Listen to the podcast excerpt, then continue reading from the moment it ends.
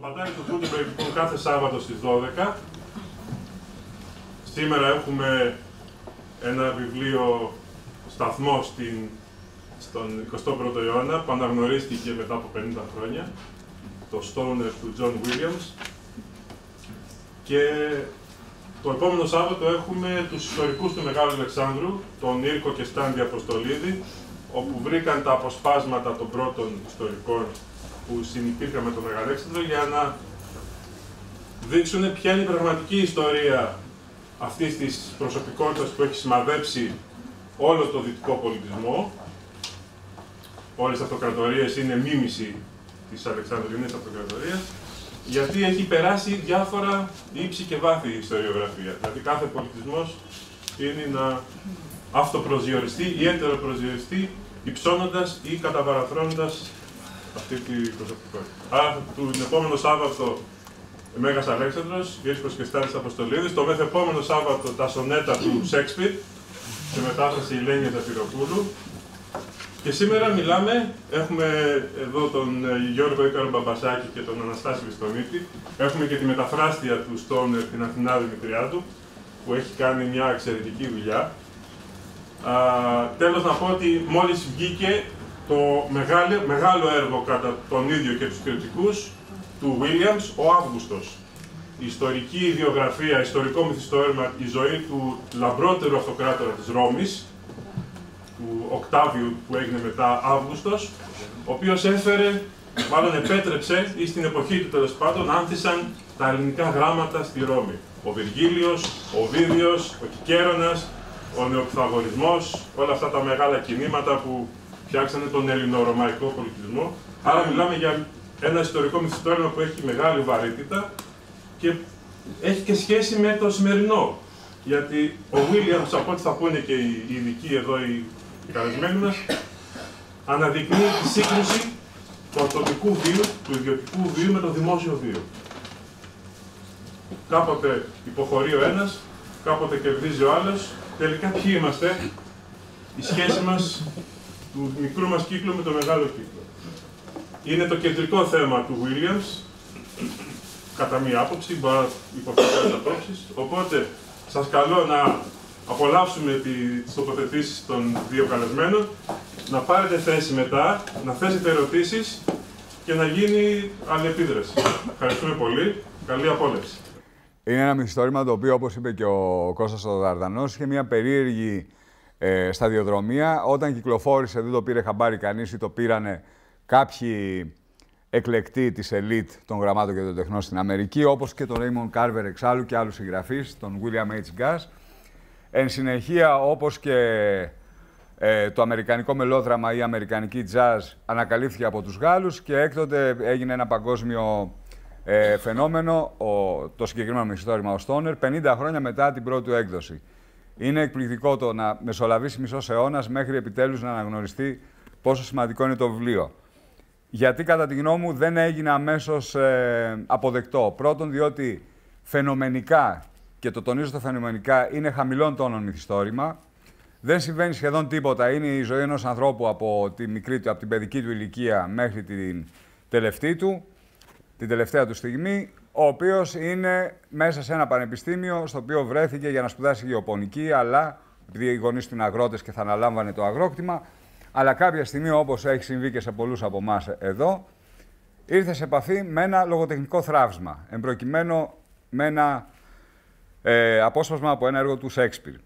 Αυτό άρχισε να λειτουργεί μέσα του ε, σαν δολιοφθορέας στη συνείδησή του, θετικός δολιοφθορέας, Αλλεπάλληλες εκρήξεις στο κρανίο, όπως συμβαίνει όταν ερχόμαστε σε επαφή με ένα πολύ σημαντικό λογοτεχνικό, οικαστικό, ή κινηματογραφικό ή μουσικό έργο και αποφασίζει να στραφεί στη λογοτεχνία. Και περνάνε οι δεκαετίες όπου σπουδάζει, γίνεται καθηγητής, χαμηλό βαθμό στην αρχή, διδάσκει, δεν έχει ιδιαίτερες φιλοδοξίες, δεν είναι μια αμερικάνικη προσωπικότητα τύπου bigger than life. Ε, δεν ε, σημειώνει κανένα λαμπρό επίτευγμα, κάνει τη δουλειά του μέχρι που πεθαίνει. Παντρεύεται, έχει και μια ερωμένη κάποια στιγμή, όλα κλασικά, όλα στερεότυπα, όλα σε χαμηλούς τόνους. Και το γράψιμο ε, το ύφος του Stoner είναι ανάλογο ακριβώς με αυτή την πλοκή. Δηλαδή δεν έχει εκρήξεις, δεν έχει λυρικές αντάβιες ιδιαίτερες, είναι θα λέγαμε ένα στρωτό, βατό μυθιστόρημα. Και γι' αυτό, επειδή η Αμερική είναι και η χώρα του εντυπωσιασμού, δεν, δεν είναι κάτι εντυπωσιακό με την πρώτη ματιά. Δεν είναι κάτι το οποίο θα σε τρελάνει. Ωστόσο, με μια δεύτερη, τρίτη και τέταρτη ανάγνωση βλέπει κανείς πόσο εξαιρετικά χειρίζεται τη γλώσσα ο Williams, πόσο με, με λεπτές, πολύ λεπτές αποχρώσεις μας εξοικειώνει με τον βίο του ήρωά του και πόσο εν τέλει, κατά τη δική μου ανάγνωση, ε, υπογράφει ένα ανατρεπτικό βιβλίο. Ε, έχει συνάφειες και συγγένειες με το αριστούργημα του Χέρμαν Μέλβιλ, το Μπάρτεμπλ, το γραφέα, όπου ένας ταπεινός υπάλληλος ε, κάποια στιγμή αρχίζει και λέει θα προτιμούσα όχι. Έτσι. Ε, το ίδιο κάνει και ο ήρωας ε, του μυθιστορήματος αυτού, ο Στόνερ, με αρνήσεις οι οποίες δεν είναι κοφαντικές, δεν είναι ε, κραυγαλές, μικρές, μικρές, μικρές αρνήσεις, κάνει αυτό το οποίο θέλει στη ζωή του. Και γι' αυτό το θεωρώ ένα μυθιστόρημα ανατρεπτικό, ένα μυθιστόρημα προσήλωσης στις προσιλώσεις, αιμονής στις αιμονές. Και τελικά το μήνυμα που λέμε και στη σημερινή εποχή, ο Ναμπόκο βέβαια έλεγε ότι αν θέλω να στείλω μήνυμα πάω στο ταχυδρομείο, δεν είναι ανάγκη να γράψω. Το, το μήνυμα, αν μπορούμε να το πούμε έτσι, είναι το ότι εάν επιμείνεις στα δικά σου, κόντρα σε οποιαδήποτε ε, κοινωνική σύμβαση, κόντρα σε οποιαδήποτε γονεϊκή ή κοινωνική επιταγή, εάν επιμείνεις στα δικά σου, γίνεσαι ένας πλήρης ολοκληρωμένος άνθρωπος. Ο Στόουνερ με την αιμονή του στις λέξεις, τη μαγεία των λέξεων, στη λογοτεχνία. Εν τέλει, καταφέρνει και ζει τη ζωή ακριβώς που θέλει και πεθαίνει ήσυχα και ωραία όπως θα όφιλε να πεθαίνει και μακάρι να πεθάνουμε όλοι μας ήσυχα και ωραία και Αν πεθάνουμε. Αν πεθάνουμε, ναι, ναι βεβαίως. Τώρα υποθέτω ότι το story το ξέρετε όλοι, έτσι. Εδώ, αλλά και να μην το ξέρατε, το είπε ο Ίκαρος μέσα στις άκρες. Εγώ θα ξεκινήσω λίγο ανάποδα και θα ξεκινήσω από τη μεταφράστρια, που έχει κάνει καταπληκτική δουλειά. Δεν την ξέρω προσωπικά. Ωραία. Έχει κάνει εξαιρετική δουλειά. Και επειδή συνήθως εδώ το έργο των μεταφραστών δεν προβάλλεται όσο θα έπρεπε, διότι έχω, έχουμε δει και εγκλήματα στις μεταφράσεις, κυριολεκτικά δηλαδή. Εγώ τόσα χρόνια ε, από τα βιβλία που έρχονται στο βήμα, έχω δει απίστευτα πράγματα. Έχει κάνει εξαιρετική δουλειά. Ε, θα ξεκινήσω λέγοντας κάτι προσωπικά και θέλω να, την, να τη συγχαρώ τέλος πάντων αν αυτό κάτι σημαίνει. Ε, και θα ξεκινήσω λέγοντας κάτι προσωπικό, πώς ήρθα εγώ σε επαφή με τον Τζον Williams. Ε, ήταν στη δεκαετία του 80, το 84-85, όταν ζούσα στη Νέα Υόρκη και με ένα φίλο πήγαμε στο φοβερό βιβλιοπωλείο παλιών και νέων βιβλίων μεταχειρισμένων, το Strand, το οποίο έχει ούτε λίγο ούτε πολύ 18 εκατομμύρια τόμους. Έτσι. Πηγαίνεις μέσα και εξαφανίζεσαι. Να σκεφτεί κανείς ότι η Εθνική Βιβλιοθήκη έχει 3 εκατομμύρια. Αντιλαμβάνεστε τι σημαίνει αυτό. Και εκεί λοιπόν κοιτάζοντα διάφορα πράγματα, ήμουν με ένα φίλο Αμερικανό συγγραφέα. Ήταν αυτό το βιβλίο. Πολύ παλιό. Και μου είπε πάρ' το. Είναι ε, σπουδαίος συγγραφέας. Εγώ δεν τον ήξερα, ήταν η πρώτη μου επαφή και μετά ε, ε, ξεπλάγει πολύ ευχάριστα. Ε, όταν ε, είδα ότι το βιβλίο εξεδόθη από τις εκδόσεις Gutenberg, του Γιώργου και του Κώστα του Δαρδανού, που κάνουν εξαιρετική δουλειά ε, από όλες τις πλευρές και αισθητικά και εγώ επειδή έχω περάσει από την τυπογραφία χρόνια, ας πούμε, ε, έχω έναν ιδιαίτερο φετιχισμό σε αυτά. Δηλαδή το βιβλίο είναι φετίχ. Σου αρέσει να το πιάνεις, ανοίγει πολύ ωραία, τα γράμματα είναι στο σωστό μέγεθος κλπ. κλπ. Ε, αυτά οφείλουμε να τα λέμε, διότι κάποια στιγμή θεωρούνται και λίγο αυτονόητο. Δηλαδή λέμε, Α, το περιεχόμενο έχει σημασία, δεν έχει σημασία το χαρτί, δεν έχει σημασία. Έχουν όλα πάρα πολύ ε, μεγάλη σημασία. Ε, ο Στόνερ είναι ε, ένα μυθιστόρημα από αυτά που τα, τα, τα λένε campus novel. Και το campus novel στην Αμερική θεωρείται ότι το εκπροσωπεί, ε, ας πούμε, ο Τζον Μπάρθ. Ο Τζον Μπάρθ έχει εκδοθεί στα ελληνικά. Κατά τη γνώμη μου, ο, αυτός είναι πολύ καλύτερος συγγραφέας από πάρα πολλές πλευρές. Και ίσως εξαιτίας αυτής της ε, ιστορίας ξαναβγήκε στην επιφάνεια αυτό το σπουδαίο μυθιστόρημα. Το Campus Novel έχει σχέση με το πώς ε, ε, λειτουργεί η, η, η, εκπαίδευση και η κουλτούρα στην Αμερική. Και αυτό έχει μια ιδιαίτερη σημασία. Ότι το εκπαιδευτικό σύστημα εκεί απορροφά τον ε, συγγραφικό κόσμο και τους δει διάφορες δουλειές. Το, το συνηθέστερο επάγγελμα είναι ε, διδασκαλία της αγγλικής λογοτεχνίας. Είναι ένας εύχημος τρόπος οι συγγραφείς να έχουν ένα ε, αξιοπρεπές εισόδημα, να μην απασχολούνται πάρα πολλές φορές, ε, πάρα πολλές ώρες ε, μέσα στο πανεπιστήμιο και, εν πάση περιπτώσει, το, και το πανεπιστήμιο έτσι έχει μία άμεση και ζωντανή σχέση με την ε, δρόσα λογοτεχνία, με την λογοτεχνία που γράφεται κλπ. Γιατί γίνονται και φοβερές εκδηλώσεις. Είναι εντελώς αντίθετο από το σύστημα που επικρατεί στην Ευρώπη. Εδώ είχαμε, ξέρω εγώ, τις εταιρείες συγγραφέων, οι οποίες τώρα τέλος πάντων δεν έχουν ούτε την έγκλη, ούτε την ε, δύναμη που είχαν κατά το παρελθόν. Εμείς είμαστε σε κρίση. Στην Αμερική δεν είναι, δεν είναι ε, σε κρίση. Ε, χαίρομαι πάρα πολύ που το βιβλίο αυτό εκδίδεται και στα ελληνικά. Εγώ έγραψα ένα μεγάλο κομμάτι στο βήμα όταν ε, το βιβλίο ήρθε στα χέρια μου και δεν ξέρω πώς το έχετε δει. Ε, θεώρησα περιττό να το φέρω εδώ και να, να κάνω ειδικές αναφορές, διότι αυτό που έχει σημασία είναι το βιβλίο, είναι η μετάφραση και, είναι και η σπουδαία δουλειά που έχει γίνει εδώ. Όπως είπε ο Ίκαρος, είναι ε, ένα βιβλίο, ας το πω, χαμηλής θερμοκρασίας. Αυτό όμως είναι, ε, μία, είναι μία εντύπωση ε, που την έχει κανείς εξ αρχής, γιατί από κάτω ε, υπάρχουν πράγματα και μάλιστα πολύ σκληρά. η ζωή ενός ανθρώπου, εδώ του Στόουνερ, ο οποίος περνάει αφοσιωμένος στο καθήκον, εγώ αγαπώ τη λογοτεχνία, διδάσκω τη λογοτεχνία, άρα θα κάνω τη δουλειά μου κατά τον καλύτερο δυνατό τρόπο, ε, έρχεται σε τρομερή αντίθεση με αυτό το οποίο συμβαίνει και στο ενδοακαδημαϊκό περιβάλλον, διότι έχουμε δύο, δύο ε, επίπεδα δραματικά θα τα έλεγα. Δηλαδή το ένα είναι αυτό το οποίο συμβαίνει στην προσωπική του ζωή, ε, ο τρόπος που το μεταχειρίζεται η γυναίκα του, που χρησιμοποιεί την κόρη τους εναντίον του ας πούμε, δηλαδή είναι μια μορφή ε, εκβιασμού που που υπάρχουν ε, γυναίκες και έχουμε και παραδείγματα στη λογοτεχνία που το κάνουν αυτό, χρησιμοποιούν τα παιδιά τους ως ένα είδος ομήρων για να στραφούν εναντίον των, ε, ε των συζύγων τους. Και αυτό μπορεί να ισχύει και από την άλλη μεριά, βέβαια. Ε, έτσι. Ε, έχουμε αυτό το πράγμα. Έχουμε την σχέση με ένα φλογερό δεσμό που αναπτύσσει με μια νεότερη γυναίκα, ε, που και αυτό έχει ένα, ε, ο δοσμός αυτός ένα, έχει ένα δραματικό περιεχόμενο όπως εξελίσσεται μέσα στο βιβλίο και από την άλλη μεριά έχουμε το άλλο επίπεδο, το ενδοακαδημαϊκό πλέον, όπου εκεί βγαίνει, ε, ας το πούμε, αυτό το, το, το, το δηλητήριο το, το οποίο υποβόσκει ε, μέσα στις καθημερινές σχέσεις, στις ανταλλαγές, στο ποιος θα καταλάβει ποια θέση και τι και τι, είναι, είναι πράγματα τα οποία ε, τουλάχιστον στην Αμερική, στη λογοτεχνία ως τότε, αυτά δεν είχαν βγει.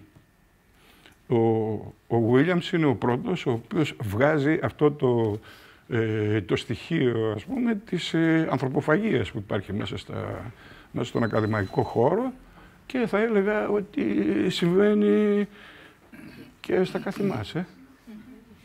Για τους γνωρίζοντες τουλάχιστον πρόσωπα και πράγματα, για μας που είμαστε τέλος πάντων ε, ε, κάποια χρόνια ε, σε αυτή την υπόθεση που λέγεται γράμματα, λογοτεχνία, οτιδήποτε. Ας πούμε πω άλλα.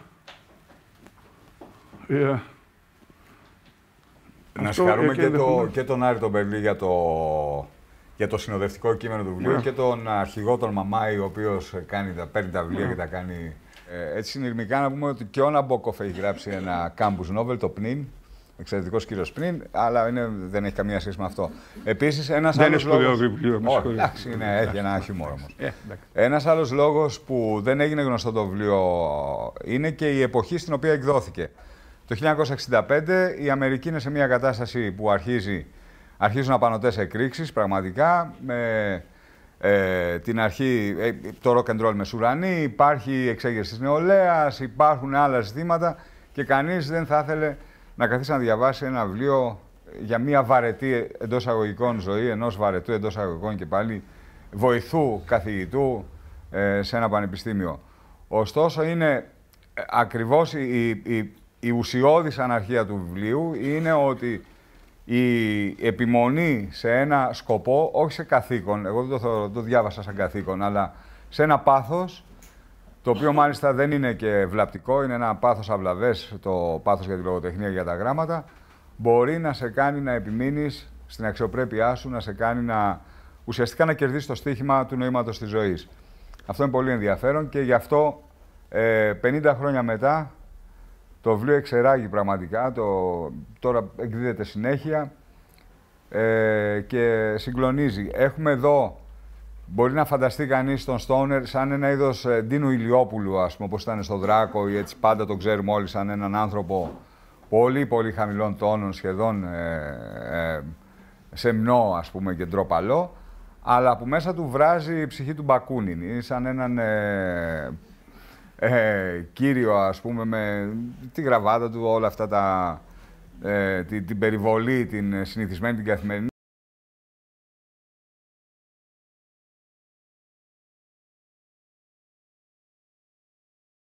Που όμως μέσα του χτυπάει, ας πούμε, ο Τζιμ Μόρισον και όλα αυτά τα, τα άγρια πράγματα, τα οποία ήρθαν αμέσως μετά. 1965 είναι, έχει πεθάνει, έχει δολοφονηθεί ο Κέννεντι και αρχίζει να βράζει πραγματικά ε, η νεολαία των ΗΠΑ και φτάνουμε και στην έκκληση του 68 και από εκεί και πέρα αλλάζει όλη η ανθρωπότητα. Ε, είναι σημαντικό το να μάθουμε σιγά σιγά να διαβάζουμε και τα βιβλία χαμηλών φαινομενικά τόνων και να μην κυνηγάμε αυτό που θα μας συναρπάσει ας πούμε, και θα έχει φοβερές φάσεις και διάφορα τέτοια. Γι' αυτό το θεωρώ ε, ένα σημαντικότατο μυθιστόρημα, γιατί γίνονται όλα από κάτω, υπογείως. Όπως και στη Μέρβιλ, το συστήνω ενθέρμος και αυτό, τον Μπάρτερ Μπιτογραφέα, που έχουμε τον υπάλληλο ο οποίος λέει όχι συνέχεια, θα προτιμούσα όχι. Ε, να πω κάτι εδώ, γιατί λέμε ότι πέρασε στην αφάνεια το βιβλίο κλπ. Δεν είναι ακριβώς έτσι. Δηλαδή, οι ειδοποιημένοι άνθρωποι, οι συγγραφείς, οι άνθρωποι που ξέραν τη λογοτεχνία, Λοιπόν, ξέρανε ότι ο Βίλιαμς είναι ένας πολύ σημαντικός συγγραφέας. Το άλλο έχει σχέση, ας πούμε, με την, με την απήχηση και το οποίο μπορεί να, είναι και, να οφείλεται και σε συμπτωματικούς λόγους. Και δεν είναι ο μόνος συγγραφέας που είχε αυτό. Όταν, ε, πριν πάρει το, ένα χρόνο πριν πάρει το βραβείο Νομπέλ, ο Φόκνερ, 17 από τα βιβλία του ήταν εκτός κυκλοφορίας. Όταν βγήκε ο Μομπιντίκ, με συγχωρείτε. Δηλαδή έκανε τουλάχιστον. Δηλαδή το βιβλίο πέρασε στη συνειδήση ω ένα πολύ μεγάλο μυθιστόρημα τον επόμενο αιώνα. Επομένως, έχει ε, πολύ μεγάλη σημασία για να αφαιρθώ και σε αυτό που είπε στην αρχή ο Κώστας. Ότι εντάξει, όταν τα σημαντικά πράγματα δεν χάνονται τελικά. Δηλαδή βρίσκουν το δρόμο τους είτε νωρίς είτε αργά. Μπορεί να είναι άδικο για το συγγραφέα. Ο ο Williams νομίζω ότι πέθανε το 1994, ε, δεν αξιώθηκε ας πούμε τις τιμές που θα έπρεπε να το αποδοθούν ε, ε, εν ζωή για το, για το έργο του σημαντικό που είχε κάνει, παρά το γεγονός ότι ο Αύγουστος, ξέρω εγώ, πήρε ένα μεγάλο βραβείο. Έτσι. Ε, αλλά δεν έχει τελικά μεγάλη σημασία γιατί ε, ο, ο αληθινός συγγραφέας, πραγματικός συγγραφέας, γράφει για να, κάνει, να, να, να, προσφέρει αυτό που νομίζει ότι μπορεί να προσφέρει και τα άλλα έρχονται σε δεύτερο επίπεδο. Χρειάζεται βέβαια ένας καλός εκδότης, ένας ρέκτης εκδότης, όπως είναι εδώ ο Γιώργος και ο Κώστας ο Δαρδανός, για να ε, φέρνουν στο, στο ε, ε, ελληνικό αναγνωστικό κοινό ε, βιβλία σημαντικά, βιβλία τα οποία ε, σηματοδοτούν πράγματα και για την λογοτεχνία αλλά και για τον κόσμο που ζούμε στη τελευταία ανάλυση. Έτσι, δηλαδή, για κάποιον ο οποίος διαβάζει και βλέπει ποια ήταν η ενδοκαδημαϊκή ζωή στις ΗΠΑ, αυτομάτως ε, κάνει συγκρίσεις με το δικό του περιβάλλον, με τον, ε, τον, τον, κόσμο στον οποίο ζει. Διότι αλλιώς αν είναι για ένα πράγμα ξένο που δεν αφορά ούτε την ευαισθησία του, ούτε τον κοινωνικό χώρο στον οποίο ε, ο ίδιος ε, κινείται, να μην έχει και σημασία. Σου λέει, συμβαίνει εκεί, ε, δεν συμβαίνει εδώ. Ε, συμβαίνει και εδώ διότι ε, στη λογοτεχνία, ας πούμε, ισχύει η, Ε, και αυτό το οποίο ισχύει, αυτό που λένε οι οικονομολόγοι, ότι να δράσει επί τόπου, αλλά να σκέφτεσαι παγκόσμια. Οι σημαντικοί συγγραφείς κάνουν αυτό το πράγμα. Εδώ έχουμε την αμεσότητα της ε, εμπειρίας βέβαια, γιατί είναι ένας κόσμος που ο Τζον Βίλιαμς τον ήξερε πάρα πολύ καλά και υπάρχουν και αυτοβιογραφικά στοιχεία εδώ που αυτό ενδεχομένως είναι δευτερεύον, διότι ε, σε όλους τους καλούς συγγραφείς τα αυτοβιογραφικά στοιχεία υπάρχουν. Είτε ε, καθ' αυτά, είτε μέσα από ένα άλλο ένδυμα, ας πούμε, αν θέλετε και μέσα από μια κρούστα ψεύδους, έτσι. Γιατί η λογοτεχνία τι είναι, να λες με αληθινό τρόπο, να, να ψεύδεσαι αληθώς, έτσι. Διότι αλλιώς διαβάζουμε εφημερίδες και λέμε μια χαρά. Λοιπόν, γιατί διαβάζουμε βιβλία, γιατί διαβάζουμε πεζογραφία, γιατί... Ε, ε, ένα πολύ ωραίο βιβλίο. Ε, εγώ εύχομαι να έχει ε, και την απήχηση στο αναγνωστικό κοινό που το αξίζει. Όταν μιλάμε για την Αμερική, ε, εγώ τα έξι χρόνια που έζησα εδώ, ε, πήγαμε διάφορες βλακώδες ιδέες στο μυαλό μου. Α πούμε, αυτές τα στερεότυπα που έχουμε.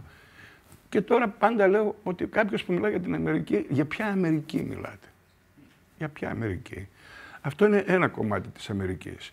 Η Καλιφόρνια είναι κάτι άλλο.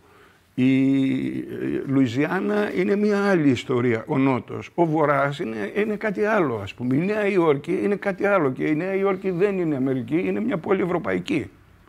Ας πούμε, Αμερική, Αμερική καρδιά, ξέρω εγώ, είναι το Σικάγο.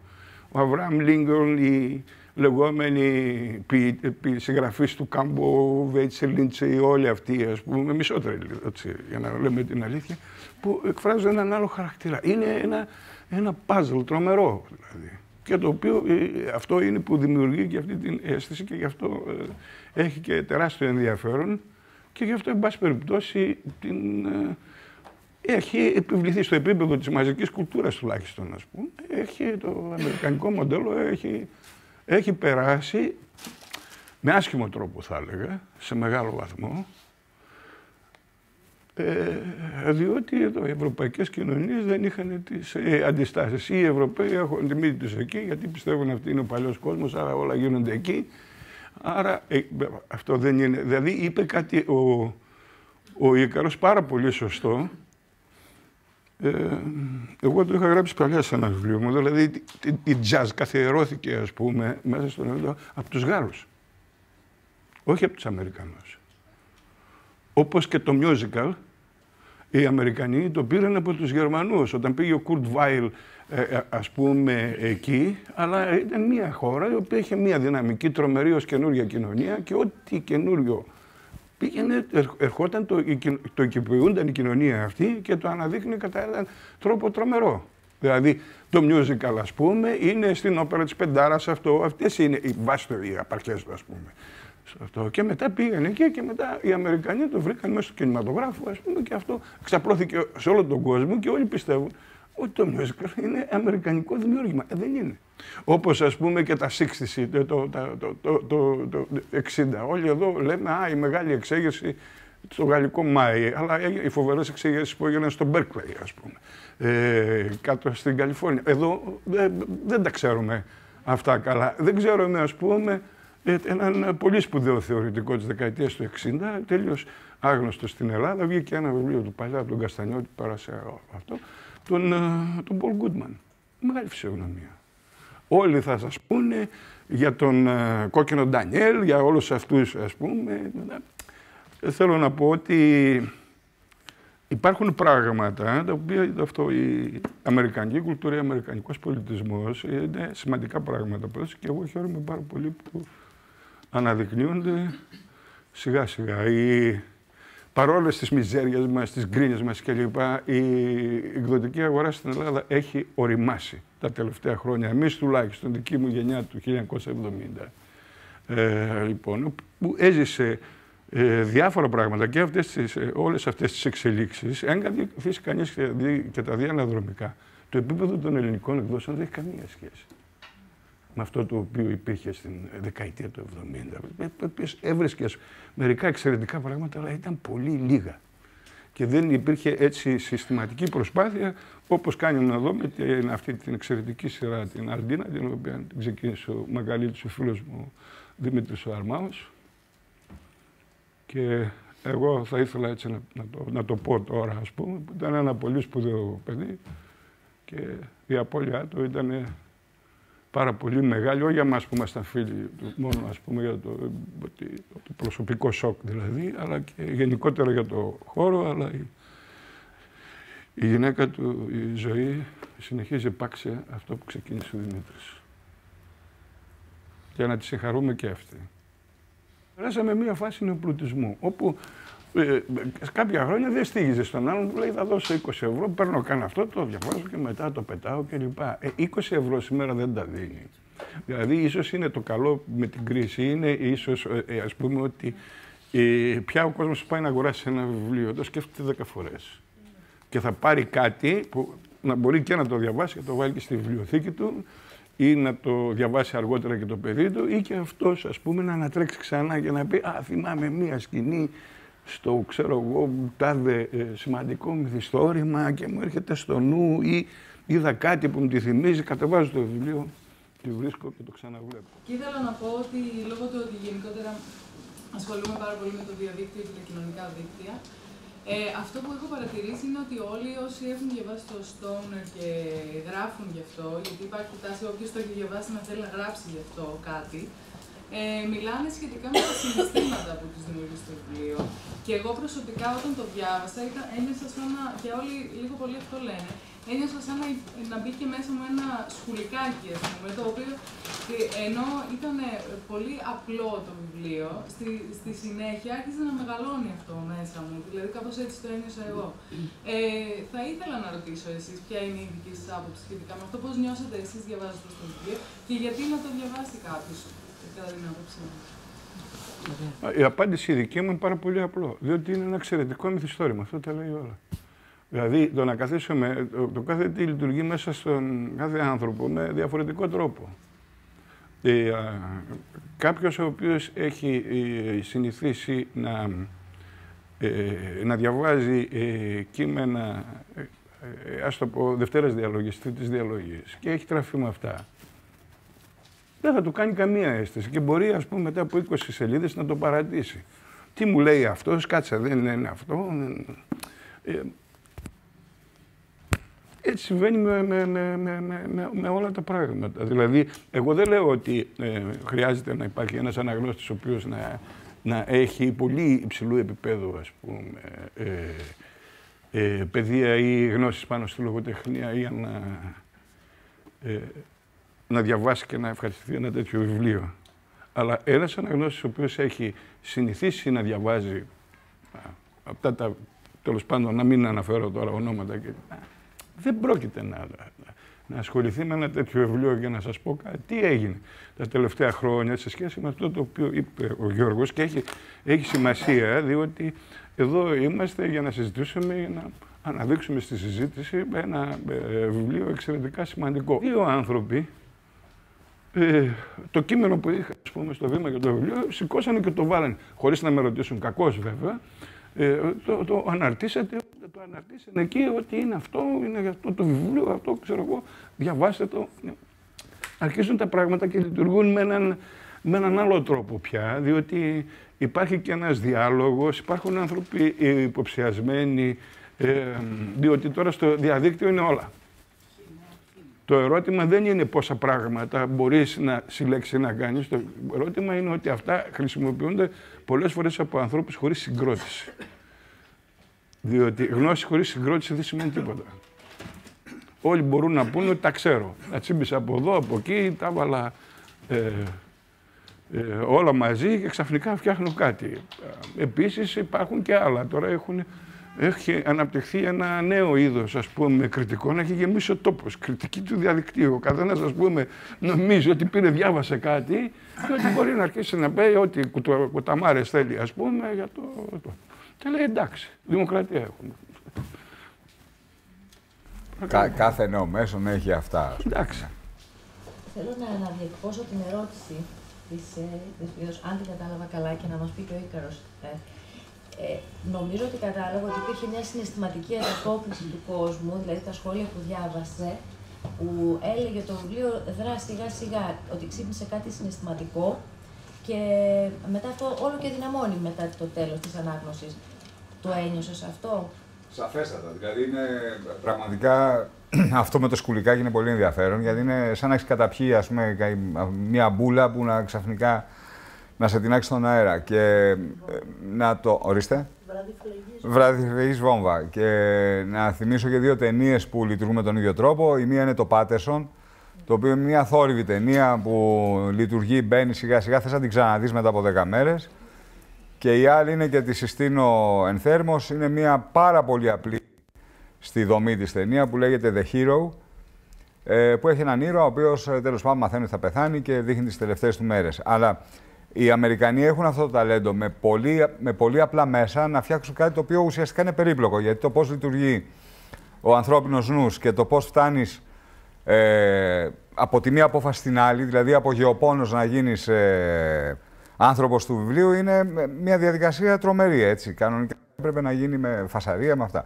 Εδώ γίνεται αθόρυβα και οι Αμερικανοί το έχουν αυτό και στον κινηματογράφο ε, και στα μυθιστόρηματα. Υπάρχουν βιβλία τα οποία λες και τι έγινε λοιπόν. Ναι, αλλά όταν το προσέξεις καλύτερα, βλέπεις ότι και στον τρόπο γραφής δεν είναι τόσο απλό όσο νομίζουμε. Έχει, να σας διαβάσω αν θέλετε μισή παράγραφο για να καταλάβετε το, το πώς ας πούμε λειτουργεί. Δούλεψε μια-δυο μέρες στα χωράφια βοηθώντας τον πατέρα του και τον νέγρο που είχε στη δούλεψή του. Πάντως η ζέστα των μακών υγρών σβόλων κάτω από τα πόδια του και η μυρωδιά της ανασκαμμένης γης στα ρουθούνια του δεν ξύπνησαν μέσα του καμία νοσταλγία. Επέστρεψε στην, στην Κολόμπια και πέρασε το υπόλοιπο καλοκαίρι προετοιμάζοντας την ύλη για το καινούριο τμήμα που επρόκειτο να διδάξει το ερχόμενο ακαδημαϊκό έτος. Μία απλά πράγματα είναι, έχει πάει για τις διακοπές, δουλεύει λίγο εκεί, αλλά το μυαλό του είναι αλλού. Και πώς το δείχνει ότι είναι το μυαλό του αλλού. Ε, επέστρεψε στο Κολόμπια, ε, στην Κολόμπια για να διδάξει το ερχόμενο ακαδημαϊκό έτος. Το μεγαλύτερο μέρος της ημέρας βρισκόταν στη βιβλιοθήκη. Καμιά φορά επέστρεφε στο σπίτι του και στην Ίντιθ, όταν είχε πια βραδιάσει, μέσα στο βαρύ γλυκό άρωμα του αγιοκλίματος που μύρωνε το χλιαρό αεράκι, ανάμεσα από, τα φύλλα, από τα τελικά τα φύλλα της κρανιάς που θρώιζαν και στροβιλίζονταν ίδια φαντάσματα μέσα στο σκοτάδι. Τα μάτια του έκαιγαν από την προσήλωση σε σκοτεινά κείμενα.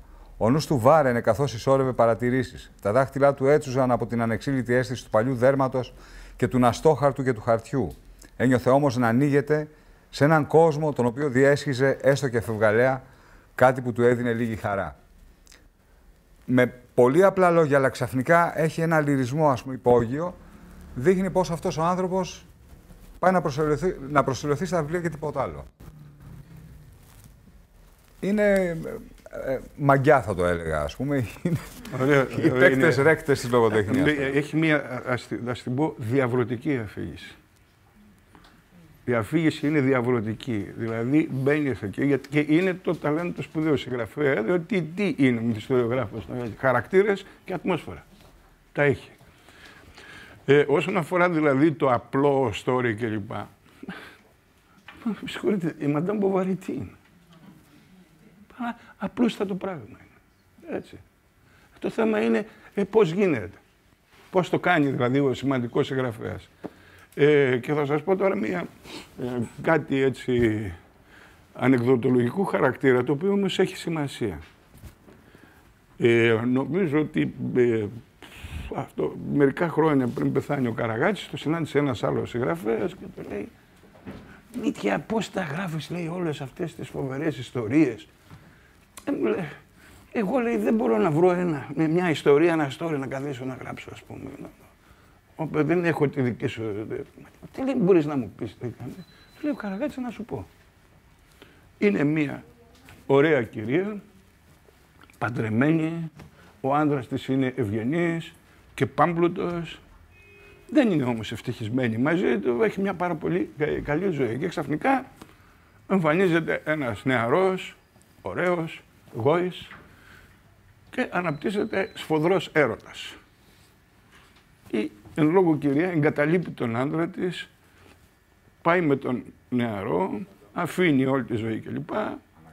Και κάποια στιγμή όμως ο νεαρός τη βαριέται, την παρατάει και αυτή πάει και αυτοκτονία. Και του λέει ο άλλος, μα αυτό το πράγμα τώρα είναι μια συγκλονιστική. Και του λέει ο Καραγάτης, μόλις σου είπα την Άννα Καρένινα.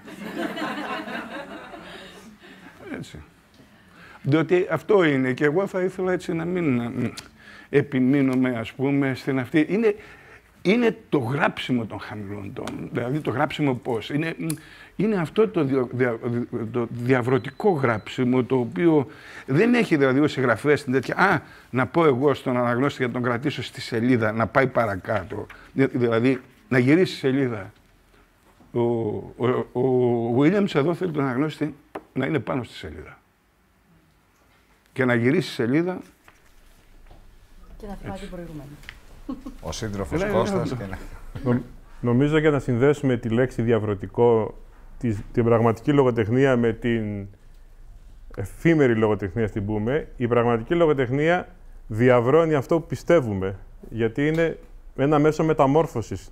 Ο συγγραφέας έχει μεταμορφώσει κάτι από τον εαυτό του και επιχειρεί να μεταμορφώσει και τον αναγνώστη μέσα από αδιόρατες τεχνικές και κλωστές. Είτε φωνάζοντας ένα μήνυμα, είτε υποβόσκοντας ένα μήνυμα. Η, η λογοτεχνία η εφήμερη διαβρώνει συνειδήσεις γιατί σε, σε, σε βάζει σε μια εφήμερο συντονισμό με αυτό που συμβαίνει το επίκαιρο, γιατί συνήθως είναι και επίκαιρη η, η εφήμερη λογοτεχνία, διαβρώνει τη συνείδηση και σου λέει εδώ είναι. Ταυτίσουμε αυτό που βλέπεις. Είναι πιο πολύ ρεπορτάζ, πιο πολύ συνέστημα πρόχειρο, σύντομο.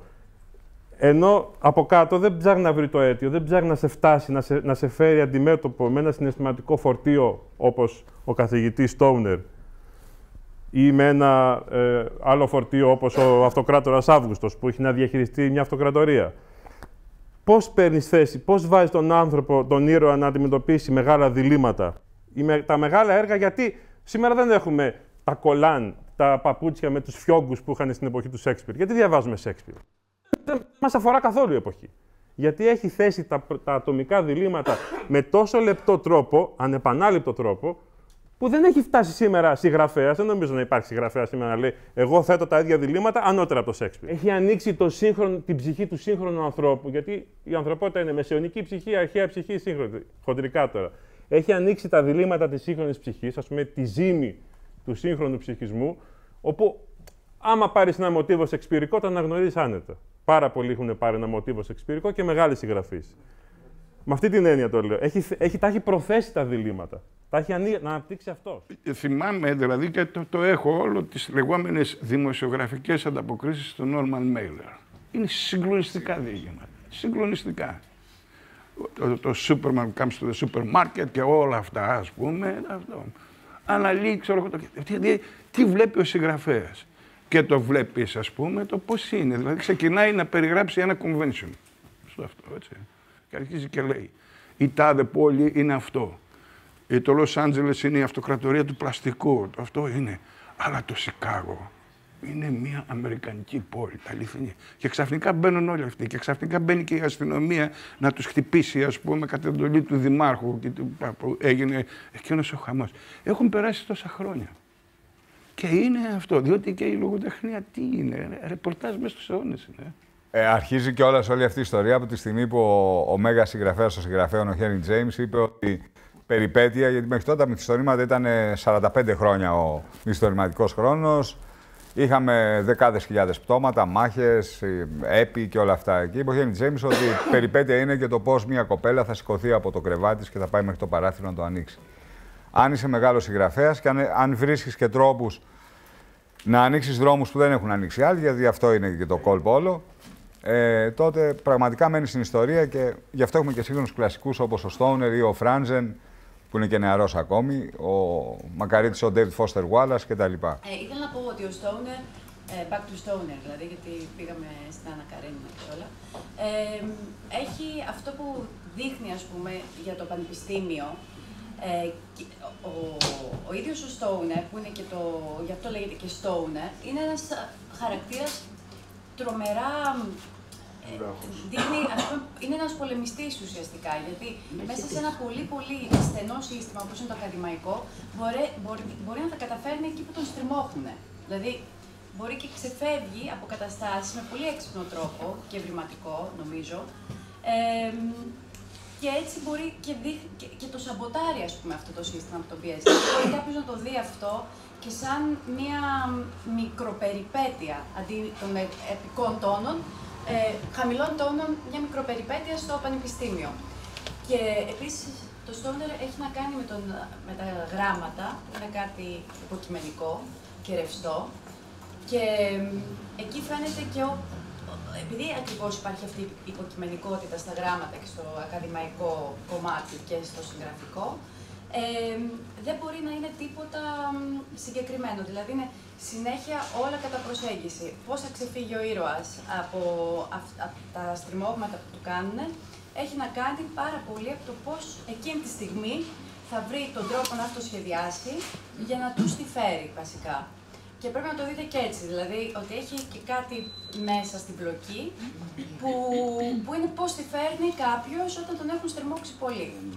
Ναι, βεβαίως ο Στόουνερ κάνει αυτό που είπατε και ως, μέσα στο πανεπιστήμιο ε, και ως εκ τούτου μια περιγραφή της πανεπιστημιακής ζωής ως δηλητηριώδους ε, κατά κάποιο τρόπο συνθήκης ε, είναι υπερβολική.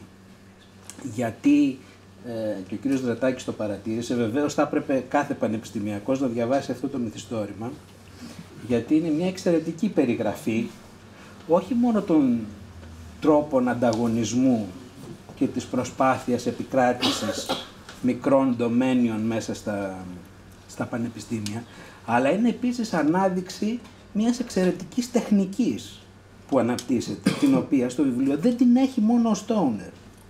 Την έχουν και οι άλλοι άνθρωποι μέσα στο, στο πανεπιστήμιο και αυτό είναι το εξαιρετικό. Δηλαδή ότι καταβάλλεται υψηλής ποιότητας έργο για χαμηλό τελικό αποτέλεσμα. Αυτό είναι μια γενική παρατήρηση για, το, για, για την πανεπιστημιακή ζωή και να το διαβάσει κανείς ως campus novel. Τώρα για την ονομασία, το, για το Stoner θέλω να πω ένα-δυο πράγματα. Βεβαίως είναι ο σκληροτράχυλος χαρακτήρας που με την αιμονή που λέει ο κ. Μπαμπασάκης επιτυγχάνει στη ζωή. Και είναι stone, ας πούμε, πέτρα. Ναι, ακρι... ναι, φαντάζομαι ότι έτσι, έτσι διαβάζεται από μια άποψη. Ε, ε, είναι ένας σκληραγωγημένος άνθρωπος. Απ' την άλλη μεριά είναι και το ζήτημα της καταγωγής του. Το παράθεμα με τους σκληρούς βόλους γης και τα λοιπά, η, η ανάγκη εκχέρσωσης μιας γης για να πετύχει κανείς στην Αμερική τι, το, το μέτριο αποτέλεσμα. Γιατί η χώρα των μεγάλων ευκαιριών, το λέμε γενικά, ίσως θα έπρεπε να προτάσουμε των μέτριων ευκαιριών. Έτσι είναι μια ανάδειξη μέχρι ενός ορισμένου βαθμού. Δεν είναι ένας άνθρωπος που μπορεί να ξεκινήσει από την αγροτική καταγωγή και να φτάσει πάρα πολύ ψηλά. Και ως εκ τούτου εγώ το συγκεκριμένο μυθιστόρημα το διάβασα ως και μια... Έχει αυτή την ελκυστικότητα, είναι μια καλή περιγραφή των δεκαετιών 50 των μεταπολεμικών, αν και νομίζω ε, όχι. Γιατί τα γεγονότα είναι λίγο πριν τον πόλεμο. Παρότι εκδίδεται το, και μέσα στον πόλεμο. Και μέσα στον πόλεμο και μετά. Και λέει ακριβώς και πώς αισθάνεται, πώς το πέρασαν τα γεγονότα του πολέμου ασαφώς. Έχει... Ναι, ναι, ναι ακριβώς. Έχει πολεμήσει ο φίλος του κτλ. Ο Στόνερ έχει ένα στόχο στη ζωή του, τον οποίο ακολουθεί απαρεγκλήτως. Δεν θέλει να δεν, ο Στόνερ δεν είναι Λόμαξ. Ο Λόμαξ προσπαθεί να του τη φέρει συνεχώς. Ε, διότι ίσως είναι και πιο ανασφαλής ο Στόουνερ, παρόλο που μοιάζει να είναι ανασφαλή, τελικά είναι πάρα πολύ σίγουρος για αυτό που κάνει. Παράλληλα, έχει κάνει κάποιες επιλογές. Έχει αποφασίσει ότι στη ζωή του θα κάνει αυτό και τίποτα άλλο. Γι' αυτό τον βλέπουμε να μην προσπαθεί πάρα πολύ για την οικογενειακή του ζωή, έτσι, γιατί δεν προσπαθεί. Είναι πολύ εύκολο να πούμε ότι η γυναίκα του είναι ιστερική η γυναίκα του έχει κάποιες εκλάμψεις, πολύ μικρές, αλλά παρότι εδώ έχουμε διαφωνήσει με τον Άρη Μπερλή, ε, θα μπορούσε ο, ο Williams να την κάνει συμπαθέστερη, εγώ πιστεύω ότι δεν είναι πια και τόσο πολύ αντιτακτική. Ε, είναι η γυναίκα η οποία περιγράφει σε πολύ γλαφυρά τα θεατρικά έργα. Δηλαδή, εμένα μου θυμίζει πάρα πολύ Tennessee Williams. Έτσι, αυτό το ακραίο. Ε, παρά τα αυτά υπάρχουν δύο σημεία μέσα στο βιβλίο τα οποία τα περνάμε. Το ένα είναι όταν ε, πηγαίνει το ζευγάρι των φίλων να φάνε μαζί τους και είναι η πρώτη φορά πριν ε, αυτή η κατάσταση από την κούραση, γιατί και η κούραση είναι μια αιμονή, μια ιστερία, που Γράφει ο Williams ότι είναι η, η πρώτη φορά που την βλέπει να γελάει και να είναι πάρα πολύ χαλαρή. Γέλαγε και την περίοδο του αγώνα τους. Αλλά δεν μπορούσαν ούτε ο ένας ούτε ο άλλος να απλώσουν το χέρι στον άλλον και να τα βρούνε. Λοιπόν, αυτή θα είναι κλεισμένη στο σπίτι 24 ώρες το 24ωρο. Αυτός ασχολείται πάρα πολύ με τη δουλειά του. Δεν ξέρουν και οι δύο πώς να φερθούν. Και ε, ε, εξελίσσεται αυτό το ακραίο οπωσδήποτε. Ε, αυτή η ακραία σχέση. Το άλλο είναι όταν κάνουμε το πάρτι και πάει ο Λόμαξ, ο Λόμαξ για να την, αυτός ο τελείως μισχύλιος άνθρωπος, για να της πει ευχαριστώ για την βραδιά, και υπάρχει μια τρομακτική τρυφερότητα σε αυτό το φιλί, την οποία περνάμε, διότι ήδη έχουμε αντιπαραστήσει όλοι, όλοι, και εγώ που τον επέφραζα. Ε, οπωσδήποτε η παρουσία της σε σχέση με το παιδί είναι ολέθρια. Το παιδί γίνεται τελικά αλκοολική. Αλλά ακόμα και εδώ, αυτό που μου έκανε φοβερή εντύπωση και με συγκίνησε, είναι ότι ο Στόρνερ ξέρει που έκανε λάθος σε σχέση με τη διαπαιδαγώγηση του παιδιού και αποφασίζει ότι ήταν πάρα πολύ αργά να παρέμβει και λέει επιλέξει ότι ε, η κόρη του κάθε χρόνο θα πίνει και λίγο περισσότερο και α, μακάρι να είναι ευτυχής που έχει το ποτό. Αυτό είναι για μένα μια πολύ τραγική φράση. Να παραδέχεσαι ότι το παιδί σου είναι τυχερό που έχει το ποτό. Ξέρει όμως ότι δεν μπορεί να κάνει τίποτα. Αυτό το ότι ξέρει ότι δεν μπορεί να κάνει τίποτα, το ξέρει από την αρχή. Ξέρει ότι το μόνο που μπορεί να κάνει είναι να κάνει τη δουλειά του πάρα πολύ καλά. Εκείνο το οποίο έχει σημασία ε, δεν είναι το πώς εμάς μας φαίνεται ο κάθε χαρακτήρας. Ε, μπορεί να υπάρχουν εδώ πολλές εντυπώσεις και όλες λίγο πολύ αγκύρες. Αλλά αυτό που έχει μεγάλη σημασία είναι ότι είναι ένα μυθιστόρημα με ευδιάκριτους ήρωες, πολλούς ήρωες. Ε, Άρη, εσύ, σε δεν σε βλέπω. κατά κάποιο τρόπο, ο συγγραφέας ακολουθεί εδώ τη συνταγή του Σέξπιν. Δηλαδή, δεν με ενδιαφέρει τόσο η ιστορία όσο οι χαρακτήρες. Ε, πράγματι, όλοι οι χαρακτήρες είναι χρωματισμένοι ε, ευδιάκριτη. Ε, αυτό για μένα είναι πάρα πολύ σπουδαίο, είναι το μεγάλο επίτευγμα του βιβλίου και όλοι προσωπικά τους βλέπω τραγικούς. Ε, δεν υπάρχει χαρά στο μυθιστόρημα, καμία. Ε, ίσως από εκείνο τον συνάδελφο, ο οποίος λέει και κάνει ένα αστείο, δεν θυμάμαι το όνομά του, αλλά στην ουσία είναι όλοι τραγικοί. Όλοι κάτι άλλο θέλανε, το οποίο δεν το κάνανε, δεν το βρήκαν, το χάσανε, κανείς δεν ξέρει. Ε, όσον αφορά την ίδια την ιστορία, την πλοκή, εκεί έχω κάποιες διαφωνίες, ε, παρόλο που δεν έχουν καμία σημασία τελικά. Αυτό ήθελε ο συγγραφέας, έτσι ήθελε να το κάνει, έτσι το έκανε. Εγώ σαν αναγνώστης ε, βλέπω ε, μία θα έλεγα αδυναμία στην πλοκή. Ε, προσωπικά θα το πήγαινα αλλιώς. Ε, θα την πήγαινα αλλιώς στην ιστορία.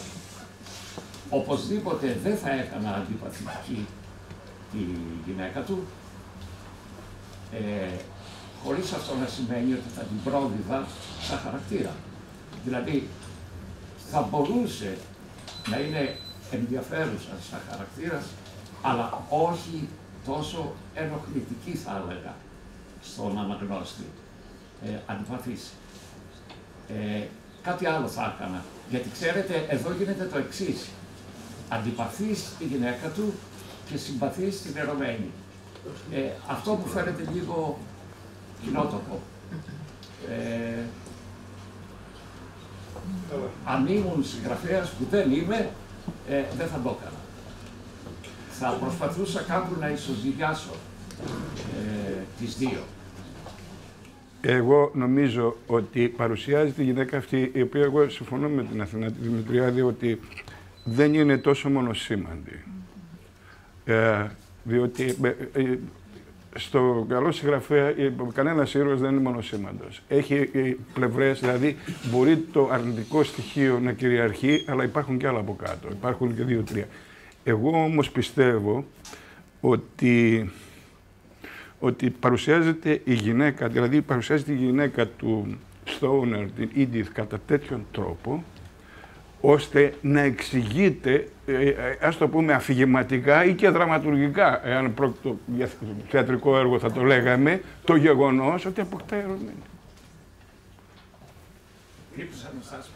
Ότι, ότι ε, επειδή ακριβώς έχει αυτή τη γυναίκα, την οποία, πώς την παρουσιάσει αυτό, η οποία του φέρεται έτσι και έτσι και έτσι, αυτός, αυτό εξηγεί το γεγονός ότι, ότι αποκτά ερωμένη ένας άνθρωπος ο οποίος είπε ότι εγώ θα υπηρετήσω τη λογοτεχνία.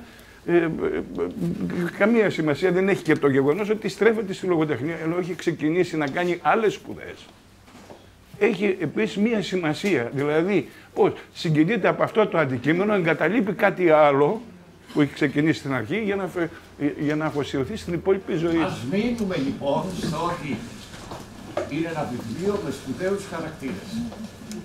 Ε, όχι με τόσο σπουδαία ιστορία, η οποία εκτιλήσεται με χαμηλούς τόνους, καθώς πολύ σωστά είπατε και δύο, και γι' αυτό ίσως την ιστορία αυτή η χαμηλή τόνη την κάνουν όχι τόσο ενδιαφέρουσα για το μέσο αναγνώστη.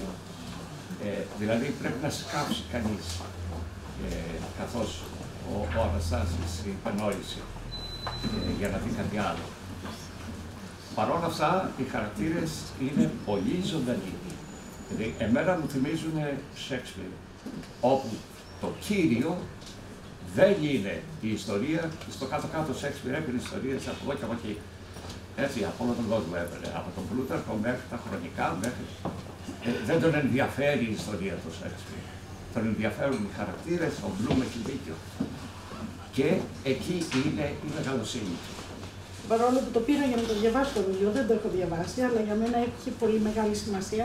Το ένα η διασύνδεση ε, της, της ατομικής παύλα προσωπικής ζωής του συγγραφέα με το κοινωνικό περιβάλλον, δηλαδή το πώς θα μας βάλει σε, ε, και στην ε, ατμόσφαιρα της εποχής. Και το δεύτερο, το ότι έγινε πιο επίκαιρος έναν αιώνα μετά το θάνατό του, για μένα έχει 50 χρόνια, 50 χρόνια μετά την μισό αιώνα. Μισό αιώνα μετά το θάνατό του έχει διπλή αξία. Και το τρίτο που φάνηκε από τον κύριο Βαμπασάκη, το απόσπασμα, ε, εμένα, ε, αναφέρω την ε, προσωπική μου έτσι εντύπωση ακούγοντάς το, το απόσπασμα αυτό, διαβάζοντάς το, ε, πραγματικά μεταφέρει ένα συνέστημα που δεν είναι γλυκά το. Είναι έτσι ένα βαθύ, υπόκοφο, ε, συνέστημα και το πιο βαρύ και το πιο νοσταλγικό συνέστημα στο φέρνει έτσι με μια λαφράδα του, χωρίς έτσι ιδιαίτερη βαρύτητα. Ε, εγώ θέλω να επιστρέψω λίγο στην Edith. Σαφέστατα δεν είναι μόνο σημαντικά, αλλά η γενικότερη εικόνα την οποία σχηματίζουμε ως αναγνώσεις είναι κάπως αντιπαθητική. Ε, μήπως όμως μέσα από αυτή την αντιπαθητικότητα που δημιουργεί ο συγγραφέας θέλει να δικαιολογήσει είτε την προσωπικότητα του Στόνερ, είτε τη σχέση του την εξωζυγική. Πρώτη φορά γίνεται σε ένα βιβλίο να θέλει να, να δημιουργήσει ο συγγραφέα ένα αντιπαθητικό ηρώα για να τονίσει κάτι άλλο. Η λογοτεχνία είναι. Το, το συμφωνούμε, συμφωνούμε νομίζω όλοι σε αυτό. Είναι κάτι πέραν της πραγματικότητας. σω είναι η πραγματική πραγματικότητα ή ένα μάθημα πώς να βλέπουμε την πραγματικότητα. Δεν είναι. Για, τι πάει να πει αντιπαθητικός, ξέρω εγώ. Όλοι είναι. Ε, κάθε άνθρωπος είναι μια τόσο περίπλοκη γεωγραφία, μια τόσο περίπλοκη ήπειρος, που ο, ο, ο συγγραφέας, κάθε συγγραφέας μοχθεί και αγωνιά να δείξει όσο πιο πολύ μπορεί από αυτόν. Γι' αυτό και διαβάζουμε λογοτεχνία, ενώ τα κόμιξ είναι άσπρο μαύρο, νίκης ο καλός, ε, πέθανε ο κακός, τέρμα. Ε, εγώ δεν το έχω διαβάσει το βιβλίο, αλλά και από τα δύο αποσπάσματα που ακούσαμε εδώ σήμερα, εγώ αυτό που παίρνω και που αυτό κυνηγάω και στα βιβλία, το κυνηγάω δηλαδή με πάθος να, να με κεντρήσει ένα βιβλίο και εκεί θα μείνω, είναι ένα βιβλίο το οποίο ανακοινεί συναισθήματα και σε βγάζει έξω από το χώρο χρόνο. Δεν έχει σημασία αν είναι 36, 66 ή 17. Και αυτό το απόσπασμα που διαβάσατε και το σονέτο που διαβάστηκε μπορεί να έχει γραφτεί από τον οποιονδήποτε, στην οποιονδήποτε χώρα, οποιαδήποτε στιγμή. Και αυτό είναι μεγάλη επιτυχία. Και οι τσαλακωμένοι ήρωες, αυτοί που γίνονται αντιπαθητικοί ή αυτοί που καταλήγουμε να τους συζητάμε, αυτή είναι η επιτυχία τους συγγραφέα. Και τώρα ξέρω ότι το έχει πετύχει πριν διαβάσω το βιβλίο. Έχει πετύχει να μας κάνει όλους να συζητάμε κάτι που έγινε στην Αμερική στη δεκαετία του 60 σε έναν ακαδημαϊκό, ο οποίος προσπαθεί ε, να κάνει την προσωπική του ανατροπή. Και μας έχει συγκινήσει όλους.